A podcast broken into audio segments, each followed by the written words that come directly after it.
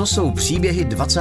století. Pořad Českého rozhlasu a paměti národa. Neziskové organizace Postbellum.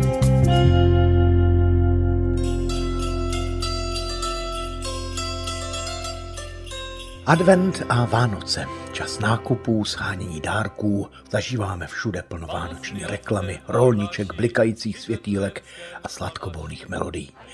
Snad si v tom ale ještě umíme udělat vzájemně radost. Sejít se, pobyt v rodinách, potěšit blízké.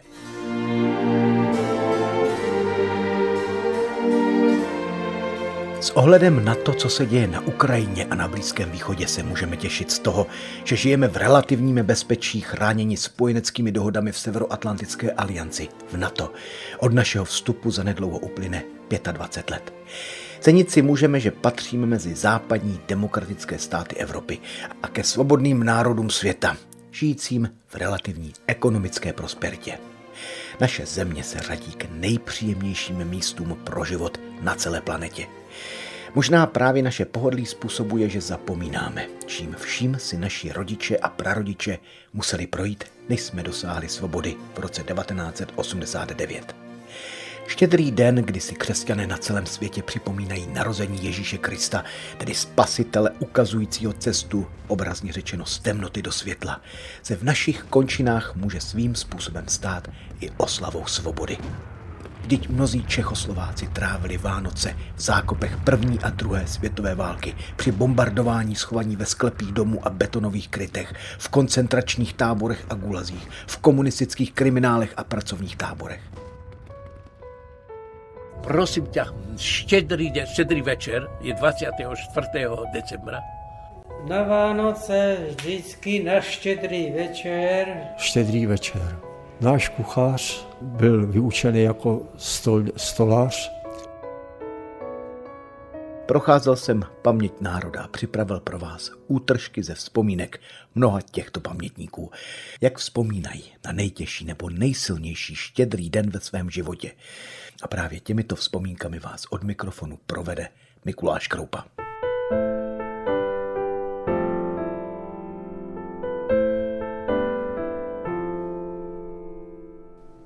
Ivan Kislinger se narodil 28. listopadu 1928. Od mládí byl skautem, květnu 1945 se aktivně zúčastnil pražského povstání. Po komunistickém puči už v roce 1948 ho odsoudili na 6 měsíců za rozšiřování protikomunistického samizdatu Svobodný zítřek. Za účast na nepodařeném protikomunistickém převratu v květnu roku 1949 byl odsouzen na 16 let kriminálu. V prosinci toho roku si bachaři v Jáchymovském lágru Rovnost doslova trénovali na Ivanu Kislingerovi mlácení vězňů. Utrpěl dlouhodobá vážná zranění. V prosinci se narodil Ježíš Kristus, ale také roku 1878 Josef Vysarionovič Stalin. Byly to 70. narozeniny, jak jsem, jak jsem později zjistil, velkého vůdce Stalina. No a konto toho udělali Filcung, to znamená všech prohlídkou všeho, všeho, všeho. Skončení prohlídky si mě vytáhli a odvedli si mě k strážnici. Neviděl jsem naprosto proč. To mě mlátila celá ta služba asi 8 nebo 10 hodin. To se na mě trénovali, co se na mě ukazovali, jakým způsobem se má fackovat. A to má to velice příjemný, když on řekne, no, když ukazuje tomu svému kolegovi, tak podívej se, musíš mít zaťatou ruku v pěst a teprve těsně před hlavou ji otevřít. Tak zkus si to. Tak si to na mě zkoušel, jak mu může. Ne, tak to ne, podívej se, já ti ukážu, jak to má být. No prostě domlátili mě tak, samozřejmě nohy taky eh, zuté a zmlácený nohy pendrekem nebo hadicí, nebo nevím už čím to bylo, to už jsem prakticky, prakticky nevnímal. A pak mě hodili na korekci. Hodili, ta korekce byla tenkrát dřevěný dům.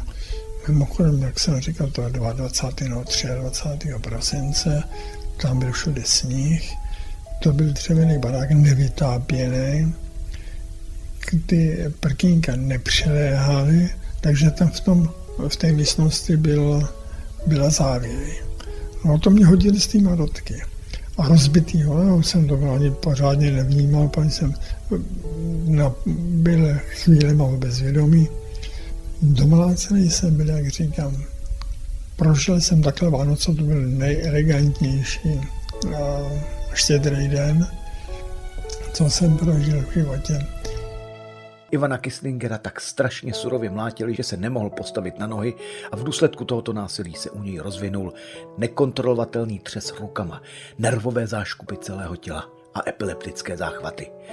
V roce 1954 ho z vězení propustili ze zdravotních důvodů.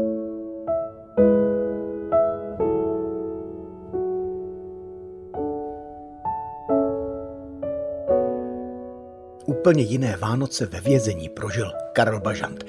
Letos zažívá už 99. Vánoce. V říjnu oslavil 99. narozeniny. Opožděně moc gratulujeme.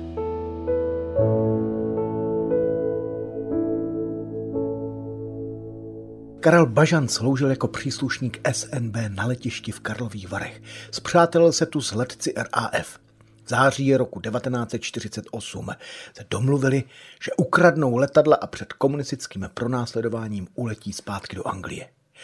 Dopadlo to nečekaně.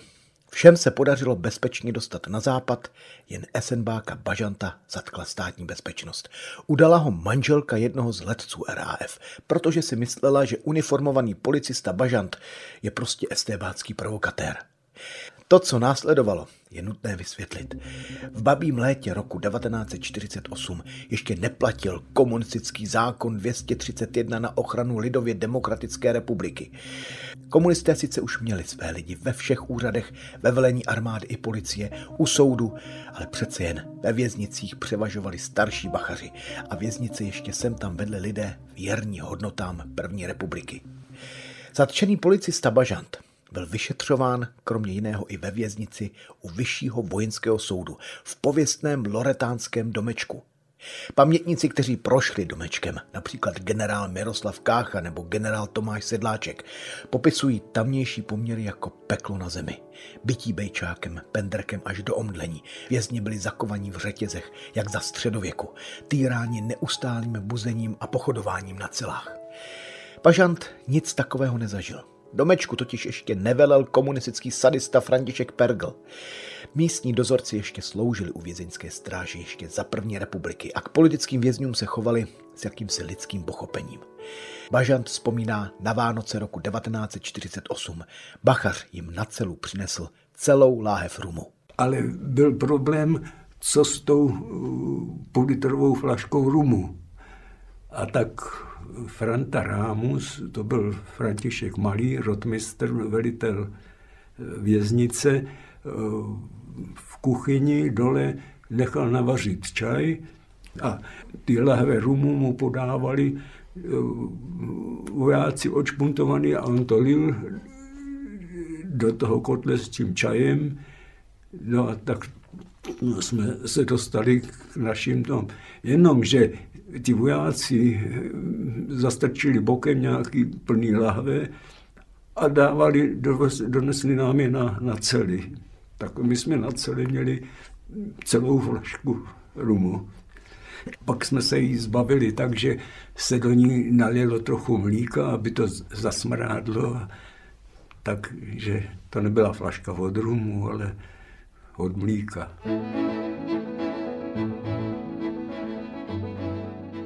Tak, to je vyprávění Karla Bažanta. 14. ledna 1949 se s ním konal soud a tohoto policistu překvapivě propustili. Jediným svědkem obžaloby byla totiž ona manželka letce RAF Pavla Hájková, která v soudní síni omdlela. Po čtyřech měsících byl Bažant přímo od soudu tedy propuštěný na svobodu. Propustili ho ovšem i od policejního sboru a celý zbytek života až do důchodu vykonával různá dělnická povolání na stavbách. Například pracoval jako jeřábník, bagrista a podobně.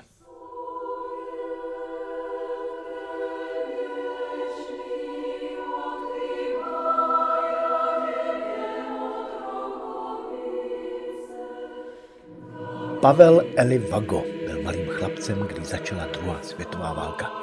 Narodil se v roce 1930 v malé obci Bytčica na Slovensku. Jeho dědeček postavil ve vesnici dům a provozoval v něm obchod a hostinec. Pracovali tu i jeho stateční rodiče. Když na začátku války vznikl slovenský stát, jejich majetek byl arizovaný. V roce 1941 vstoupily v platnost na Slovensku protižidovské zákony a židovským rodinám přicházely poštovní obsílky. Povinný nástup do transportu na údajnou práci. Eliho rodiče neuvěřili nacistické a luďácké propagandě, že židé v dobytčácích odjíždějí kamsi na dobře placenou práci. V bezvýchodné situaci se Eliho otec rozhodl, že se rodina rozdělí. Eli se starší sestrou Ester se měli ukrýt v okolních horách, zatímco rodiče se skrývali na jiném, neznámém místě. Děti o úkrytu rodičů nesměli vědět, aby je nemohli prozradit. Dvanáctiletý scout Eli se na malé fatře, kde se ukrývali, celkem dobře vyznal. Ukryty každou chvíli měnili, chodili po horách sem a tam, hledali jídlo, různé jeskyně a přístřežky. Nejvíce báli místních obyvatel, kteří by je mohli udat. Štědrý, štědrý večer je 24. decembra a to byl ještě cez den. Naraz přijde taký velký Slovak, vieš sa, plátenom, bielom, to byl v takém, takom oblečení, čierna čiapka, mal valašku v rukách, velký vysoký člověk, to bylo nie večer, ten, ale cez deň. To bolo, neviem, cez kde prišiel. A kričí s tou valaškou v ruke, veľká valaška, ja si ho vidím teraz. Morho, morho, morho, tak, tak kričí. Ja som hovorím, to je konec. Teraz to je konec. A ten prišiel, prosím ťa, kričí na mňa, ja hľadám Židov. Čo hľadám Židov pre pána? A našiel nás. Našiel ten celý bunker. On mal taký ruksak, veľký ruksak, ťahal. A prosím ťa, mali sme taký malý stôl, všetko tak primitívne, vieš. Vysypal z toho ruksaku chlieb a dobré veci, čo sme nevedeli, čo je mesiace. Nevedeli. Nevedeli sme, čo sa kúkali jeden na druhé, čo sa tu robí. A on kričí, ja som z čierneho balogu. Ja som prišiel uvítať Židov. Tak to kričí on. Pre pána Jana. Tak to je z neba. To, to, to není možné. To je zázrak.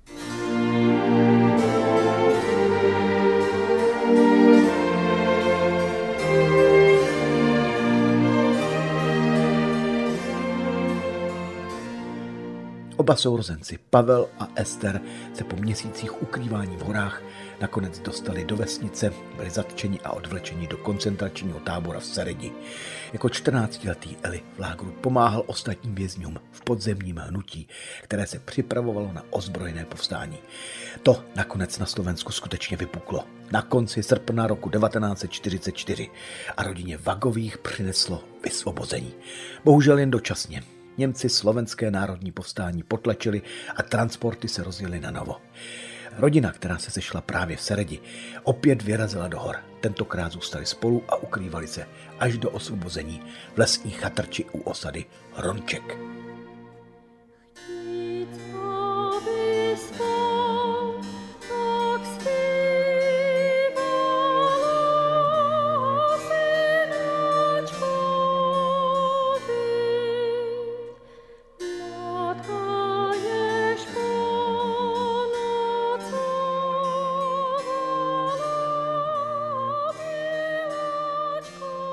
Josef Wagner se narodil do německé rodiny roku 1937 v Ústí nad Labem.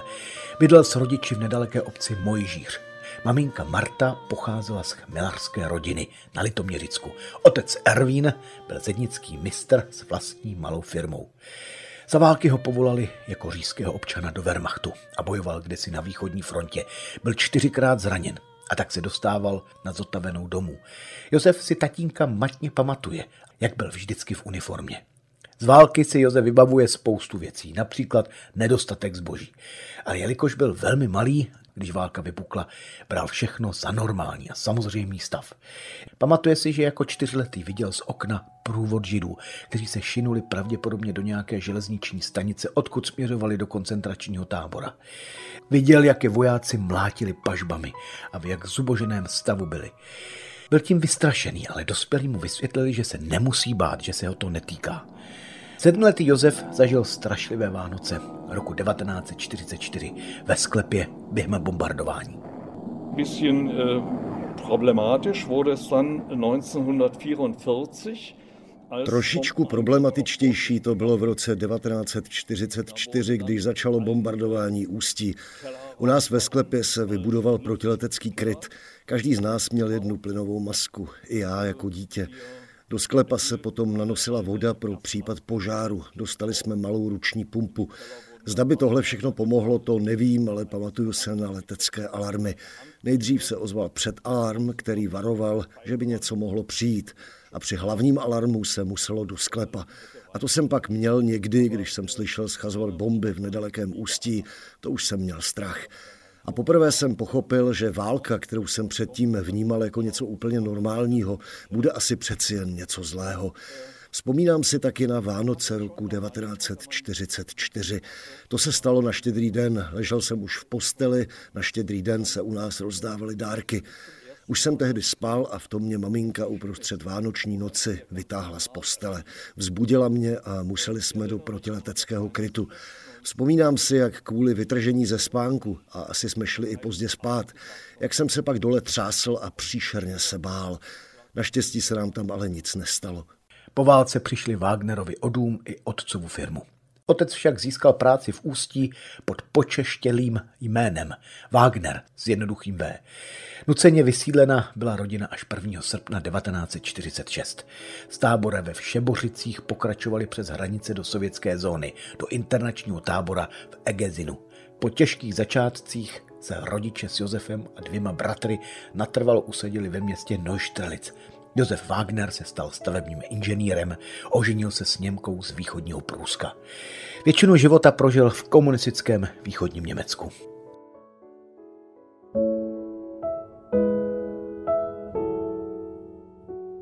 Posloucháte příběhy 20. století. Petr Erben se narodil roku 1921 v Ostravě jako Petr Eisenberg do židovské rodiny, jako starší ze dvou synů. Otec vlastnil stáčírnu piva a matka, velmi aktivní v sionistickém hnutí, zůstávala v domácnosti. Rodina se přestěhovala do Frýdku, kde pamětník navštěvoval obecnou školu, později gymnázium. Od svých 12 let byl členem sionistické poloskautské organizace Tchelet Lavan ve Frýdku. Účastnil se letních táborů a později pracoval i jako vedoucí skupiny. V roce 1936 odešel do Brna na německou průmyslovou školu, odkud po dvou letech kvůli židovskému původu přešel na českou průmyslovku. V roce 1940 složil maturitu. Jeho otec zemřel v roce 1941 a Petr Erben se z Brna přestěhoval za matkou do Frýdku a později do Ostravy, odkud byl na konci září 1942 deportován do geta Terezín. Tady umírali tisíce lidí zimou na nemoci a hladem. Petr napsal přátelům v Ostravě přes kosy v getu necenzurovaný dopis o obrovském hladu a dopis se skutečně podařilo vynést. Tedy nebylo jasné, zda se to skutečně podařilo. Petr měl veliký strach, protože za dopis, který by nešel přes táborovou cenzuru, hrozil těžký trest. A 24. prosince, štědrý večer. A já dostal pozvání ráno přijít odpoledne na komandaturu. Tak jsem povedal, já Bibi, tak mi chytli ten dopis. A, ale co?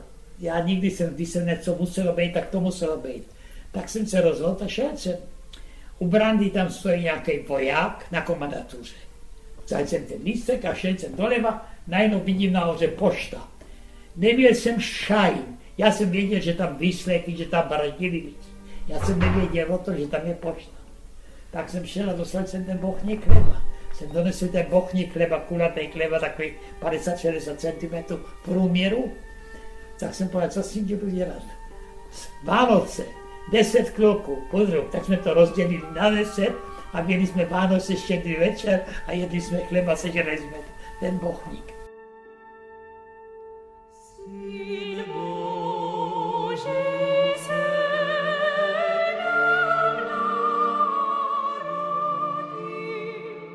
Petr Erben se na konci září roku 1944 objevil na seznamu dále deportovaných z Terezína do Osvětimi.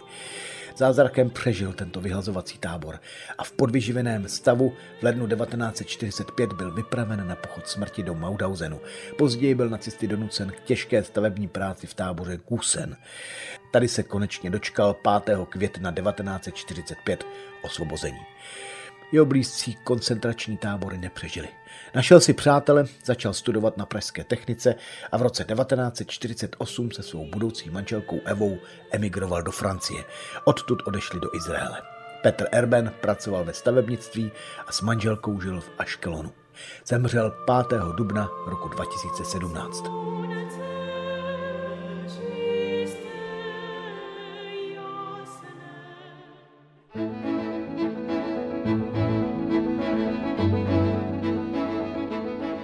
Posloucháte příběhy 20. století. Zdenka Burešová se narodila v roce 1946 v Uherském hradišti. V letech 1948 až 1950 její otec Alois Beťák zastával v tomto městě funkci okresního a krajského soudce. V srpnu 1950 byl přeložen do Třebíče. Podle jejího vyprávění se otec v roce 1952 dobrovolně vzdal funkce soudce, protože nechtěl posílat lidi do vězení z politických důvodů. Místo soudcovského taláru se jeho pracovním oděvem staly montérky. Šel pracovat na stavbu. Po úraze pak našel práci jako podnikový právník. Ponížení a ztráta sociálního postavení ho dovedly k hlubokým depresím a rezignaci na život, vypráví Zdenka. Ta vzpomíná, že ani jeden z rodičů o ní v té době nejevil sebe menší zájem. Jak sama říká, stala se dítětem ulice. Musela se o sebe postarat a nikdo se nezajímal, jak se obléká, co jí, s kým se stýká, po čem touží. Jak smutné jsou Vánoce, když lidé neprojeví o druhé zájem, třeba jen malým dárkem.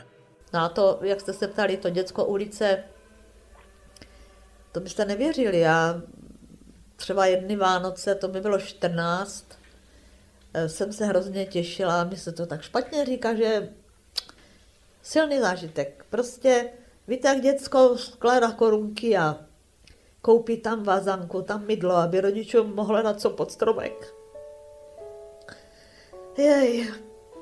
A když jsem hrozně se chtěla hodinky a tak jsem strašně říká tati, budou Vánoce, koupíte mi ty hodinky a on říká, zeptej se matky a matka je neotravuj a tak. No a byl štědrý večer, stromek nikde, nic, žádné jídlo, nic.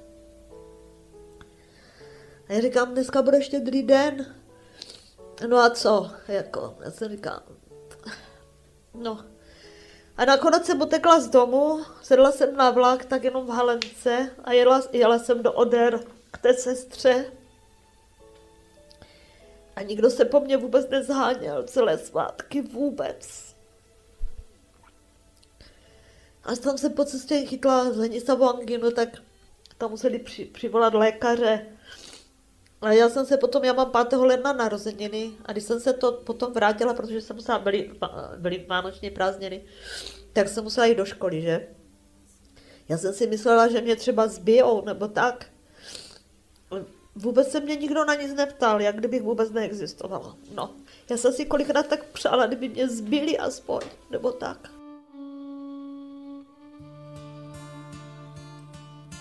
Přišla ona, přišla do jednoho města, do jednoho města, kde ju vedla cesta. Vešla ona,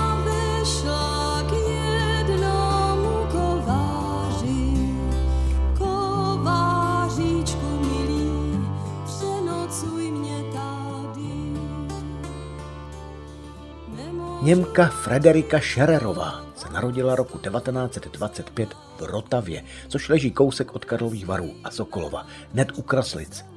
Měla tři sourozence. Za druhé světové války byla totálně nasazená jako radistka v Königsbergu, o čemž velmi nerada hovořila. Vyučila se šičkou. Schererovi nebyli po válce odsunuti, protože dědeček pracoval v tehdejších ocelárnách a někteří Češi politicky angažovaní sociální demokraté se rodiny zastali a trvali na tom, že tento německý dělník je pro ocelárnu nepostradatelným. Většina místních Němců byla však odsunuta, jako jejich sousedé. A právě o nich vypráví paní Jarmila, dcera dnes již zesnulé paní Frederiky.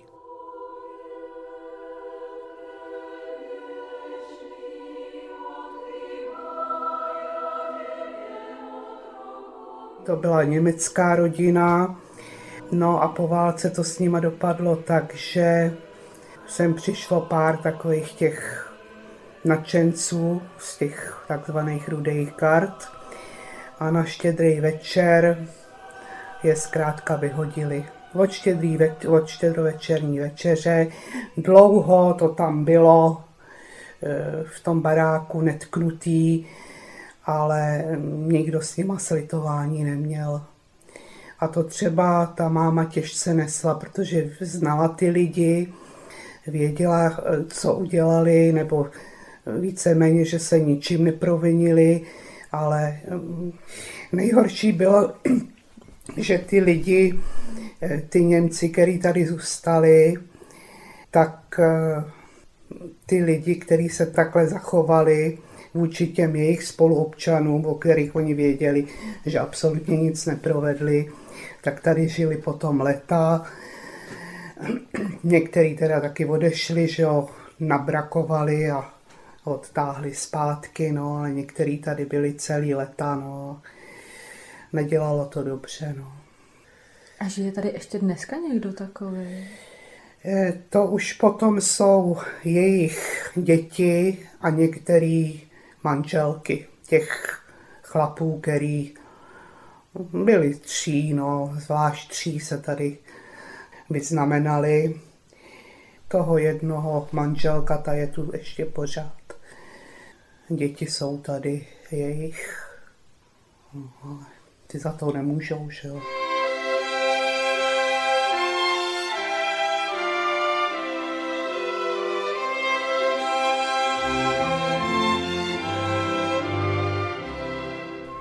Další vzpomínce a příběhu se náramně hodí připomenout si slavný archivní rozhlasový snímek, jak pan prezident Antonín Zápotocký v roce 1952 vysvětluje, že už není třeba chudého Ježíška, který prý sloužil k utlačování dělníků. Ježíška prý bylo dost a proto přichází z východu děda Mráz s rudými hvězdami nad šachtami a hutěmi. Vy, kteří dorůstáte, nepozorujete ani, jak mnohé se u nás v poslední době změnilo a mění. Ani legendární Vánoce nezůstávají beze změny. Září sice dále vánoční stromky, čekají se dárky, ale mizí už jeslíčky, které dříve bývaly nezbytným doprovodem vánočních svátků.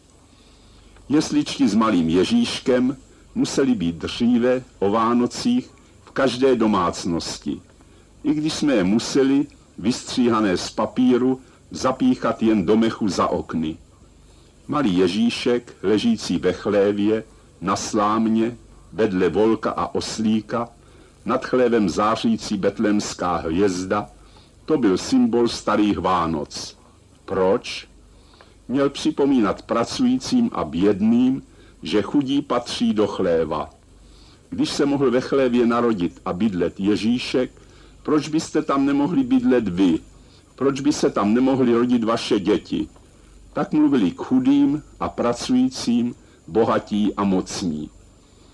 Proto také v době kapitalistického panství, kdy bohatí vládli a chudí se dřeli, pracující na mnoze ve chlévech bydleli a jejich děti se tam rodili. Doby se ale změnily. Nastaly mnohé převraty. Ježíšek vyrostl, zestaral, narostly mu vousy a stává se z něho děda mráz. Nechodíš nahý a otrhaný, je pěkně oblečený v beranici a kožichu. Nazí a otrhaní nechodíš dnes také naši pracující a jejich děti. Děda mráz přijíždí k nám od východu a na cestu mu září také hvězdy, nejen jediná betlémská, celá sada rudých hvězd na našich šachtách, hutích, továrnách a stavbách.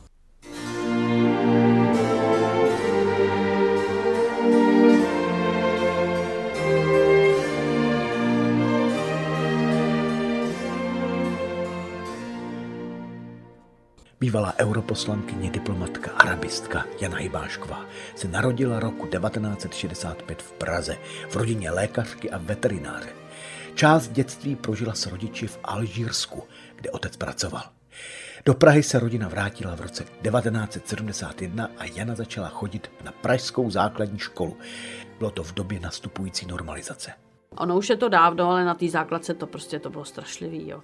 Já si vzpomínám eh, na takový jako opravdu, eh, zase už to člověk, jako já jsem to některá léta viděla nějak, já jsem měla nějaké vymazo, vymezování se vůči eh, vlastnímu národu a dneska už ho dávno nemám, protože jsem mezi tím taky zažila ještě zase další strašné věci, ale já si vzpomínám, že jedna z prvních věcí bylo, že jsem se před hodinou tělocviku smrkla do naha, protože já jsem byla zvyklá žít na pláži a když jsme se převlíkali, no, tak jsme se prostě převlíkali. Si představte, že přijede dítě z Afriky a, a na normalizační zduš před začátkem tělocviku holčička slete, sleče do naha. No tak to, to jako bylo bezvadný, ale to nebylo tak strašlivý, ale pak si vzpomínám, měli jsme paní učitelku Valíškovou, že jsem nějak skutečně přeštědrým dnem říkala, že musím jít domů, pomáhat mamince, protože k nám přijde Ježíšek.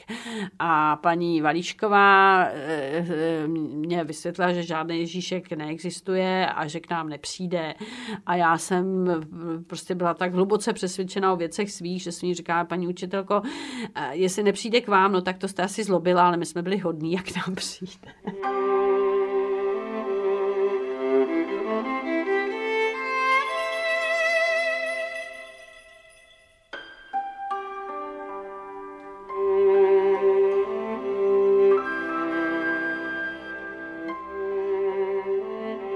Dalším příběhem se vrátím do časů druhé světové války. Rád bych totiž připomenul jakousi nepsanou tradici už z první světové války. Na štědrý den si vojáci v zákopech, aspoň na některých bojištích, z úcty k životu druhých, z potřeby si připomenout něco milého z rodiny, slavili narození Krista. Ustali v palbě, zpívali, dokonce vyšli ze zákopu a mávali na stejně se chovající nepřátelské vojáky. Ten večer se prostě nezabíjeli. Přiznám se, že se mi nechtělo zařadit tuto vzpomínku, i když ji považuji za vzácnou a důležitou. Děsí mě totiž hrůza, kterou na Ukrajině rozpoutalo Rusko. Hlavně, ať obránci Ukrajiny zůstanou v relativním bezpečí zákopu. Rusové, jak mnohokrát v bojích prokázali, nemají sebe menší slitování a konec konců Vánoce slaví 6. ledna podle juliánského kalendáře.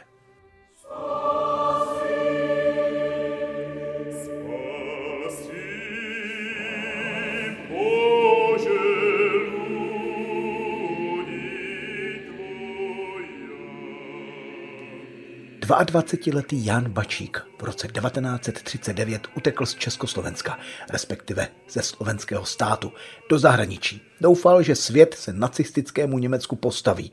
Chtěl se připojit k nějaké bojeschopné a odhodlané armádě. Přes Polsko se dostal do Francie.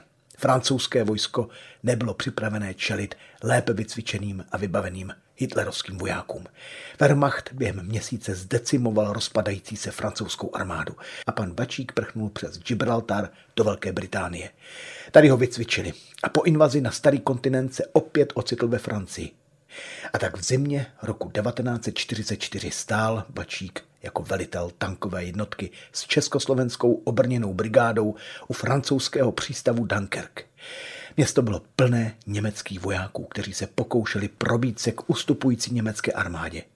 Pět tisíc Čechoslováků čelilo minimálně dvojnásobné přesile.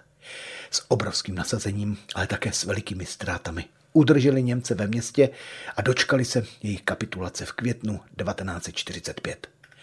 Od října 1944 se tu vedla zákopová válka a právě na štědrý den toho roku byly německé zákopy doslova na dohled od těch, ve kterých v tu chvíli ležel promrzelý Jan Bačík. Byl štědrý den, 24. prosinec. My jsme měli štědrovečerní večery, samozřejmě se stromečkem a vše, s tím všechno, co patří k Vánocům. Představte si, štědrý den nepadl, nebyla vystřelena ani raketa. Nepadl výstřel. Klid. Úplný klid. Najednou o půlnoci Němci byli tak asi 800 metrů od nás, to nebylo tak daleko, A najednou o půlnoci prostě vyšla skupina Němců, jestli těch, kteří byli bezprostředně v těch zákopech, anebo nějaká skupina jiná tam přišla a zpívali německý koledy.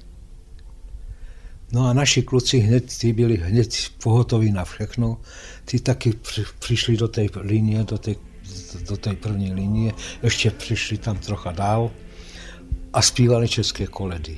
A Němci zpívali německý a naši zpívali český. Říkám vám, nepadl jeden výstřel. Nádherně.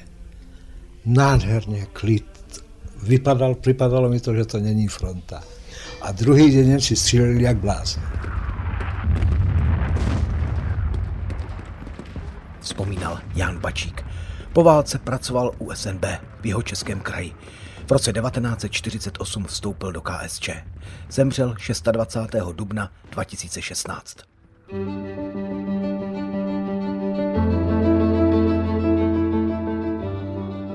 Posloucháte příběhy 20. století.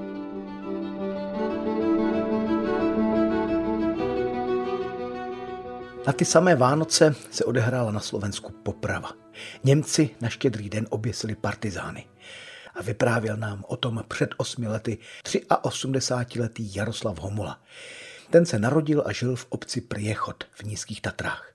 Jeho rodina hlavně v době slovenského povstání ukrývala partizány, poskytovala jim jídlo a oblečení. Pan Homola vyprávěl o štědrém dni roku 1944. Tři partizáni, co u nich přebývali, za bílého dne položili výbušniny na trať z Banské Bystrice do Zvolena. Chtěli vykolejit vlak. Jenže si vybrali špatné místo. Spatřila je německá hlídka a partizány zajala. A za bieleho dňa na štedrý deň dávali nálož variť pod trať, že im to vyhodí, ale Nemci mali hliadku, ich videli, ti boli skrytí ako hliadka na štedrý deň. Halt! A večer ich obesili. Na druhý, na prvý vianočný sviatok pri evangelickom kostole dali takú prievoru, tam im dali stoličky, tam ich uviazali a prosili aj evangelický farár, aj katolický, že by to nerobili, že, je, že sú Vianoce. K čomu? Obesili. A na štedrý deň ľudia išli do kostola a videli to. Na čo to bolo?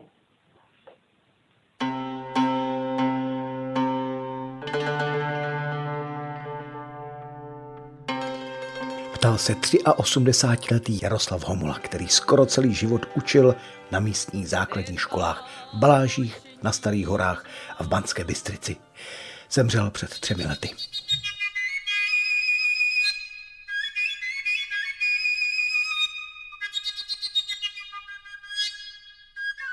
Jak se Vánoce slavily na venkově, na Jižní Moravě, na Valticku. Vyprávěl o tom místním žákům Ludvík Vala. Děti se zapojily do našeho programu pro základní a střední školy Příběhy našich sousedů. 80-letý pan Vala z Poštorné u Breclavy vyprávěl žákům o tom, jak kraj osvobozovala rudá armáda a všichni se před ní schovávali do sklepů.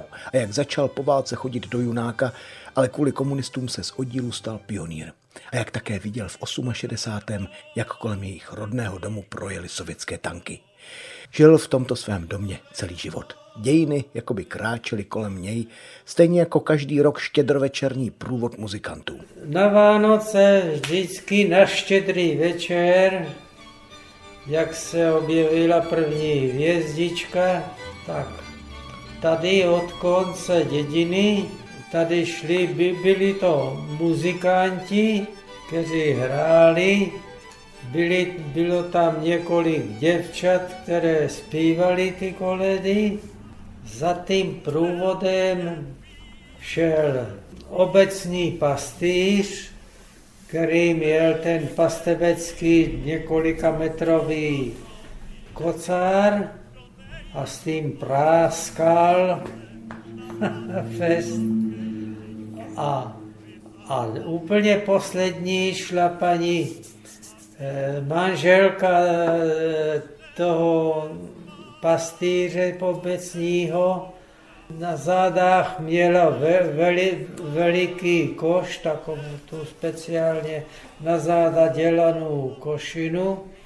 A tam jim lidé různé, co měli, dávali jabka, ovoce teda, nevím, jestli aj peníze, a, protože to byl obecní pastýr, to, po našem pastýr, to byl jeden z nejchudších lidí v obci.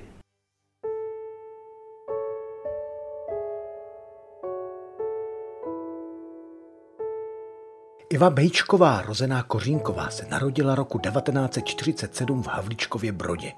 Její rodina žila v Chotěboři, kde Iva vychodila základní školu a později i gymnázium.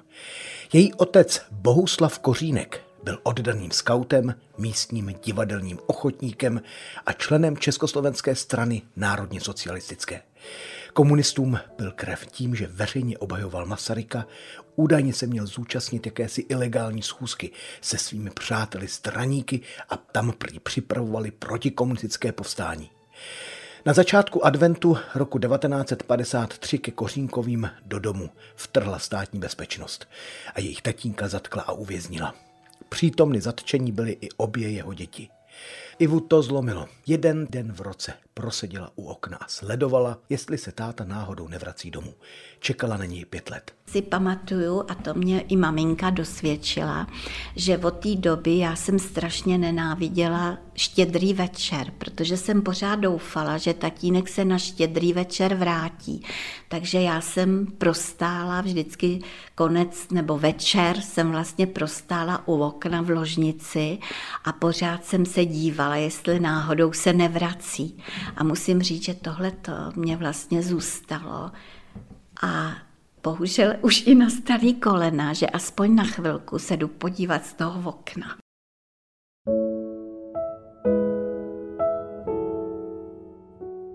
Posloucháte příběhy 20. století. Na Vánoce roku 1941 vzpomínal pro paměť národa před 20 lety Josef Polívka vyučený soustružník, válečný veterán ze středního východu. Je to vzpomínka, která naše legendární takzvané pouštní krysy, hrdiny od Tobruku, představuje trochu v jiném světle. Josef totiž vypráví, jak Češi na Vánoce okradli zajaté Němce a jak se na to přišlo a Britové donutili české zloděje, aby se omluvili a slušně hodinky vrátili zajatým vojákům Wehrmachtu. Štědrý večer. Náš kuchař, který tam byl u té druhé roty.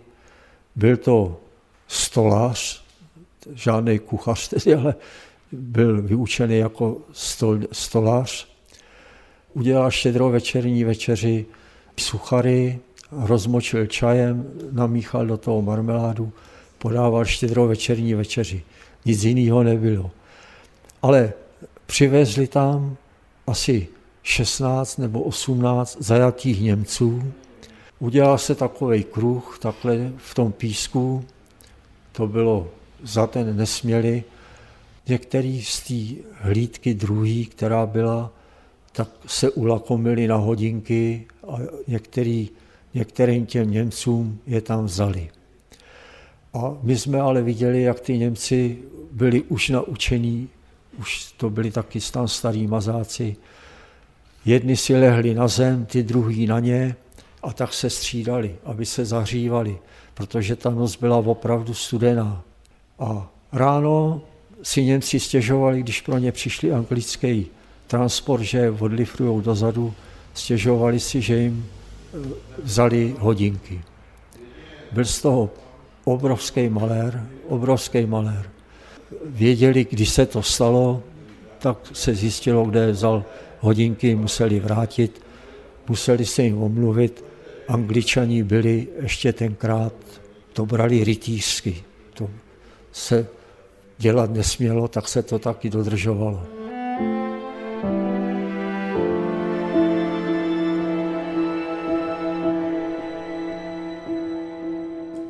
Na východní frontě druhé světové války to vypadalo jinak než na té západní a na středním východu.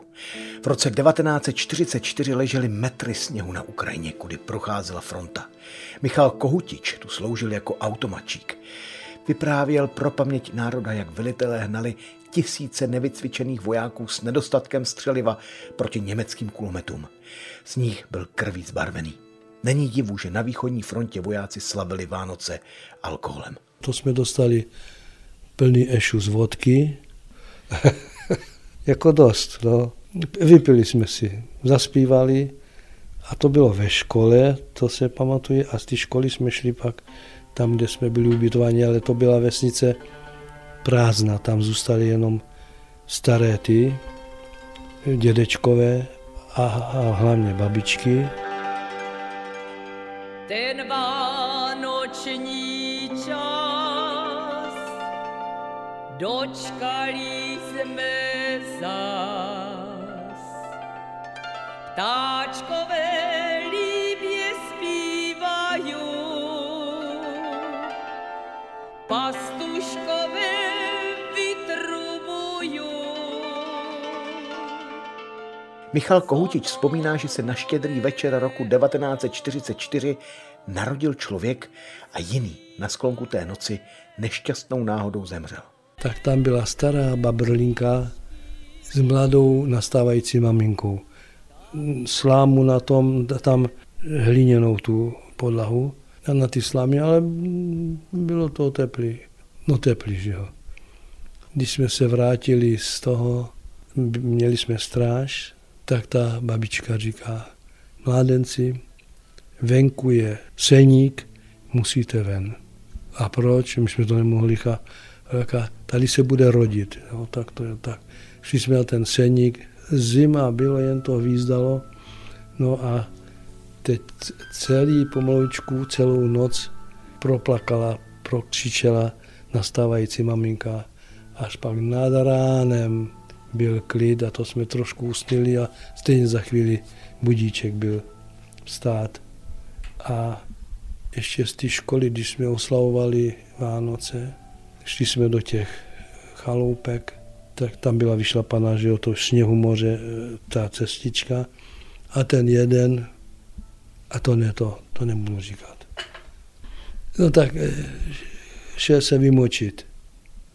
A udělal asi pět kroků a rána, tam byla mina a sbírali jsme ho pomalu ze stromu.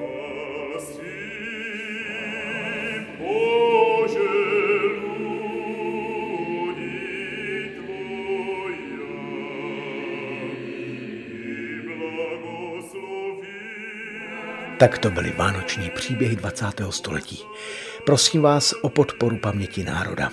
Této veliké a nesmírně důležité sbírky vzpomínek skoro 15 tisíců pamětníků. Jak přispět darem paměti národa, najdete na webu paměťnároda.cz. Pamatujte, že dar lze odečíst ze základu daně. Příští rok máme před sebou mnoho práce, nejen v samotné dokumentaristice, v natáčení dalších příběhů, ale v našich školních projektech. A také připravujeme velkou výstavu k výročí druhé světové války a ke kulatým výročím našeho vstupu do NATO a Evropské unie. Přeji vám srdečně krásné Vánoce a šťastný nový rok. Naslyšenou se těší Mikuláš Kroupa. Tento pořad vznikl ve spolupráci Českého rozhlasu a neziskové organizace Postbellum. Vysílá radiožurnál a Český rozhlas Plus. Vše o příbězích 20. století najdete na webu Českého rozhlasu Plus, na stránkách Paměti národa nebo třikrát dvojité postbellum.cz.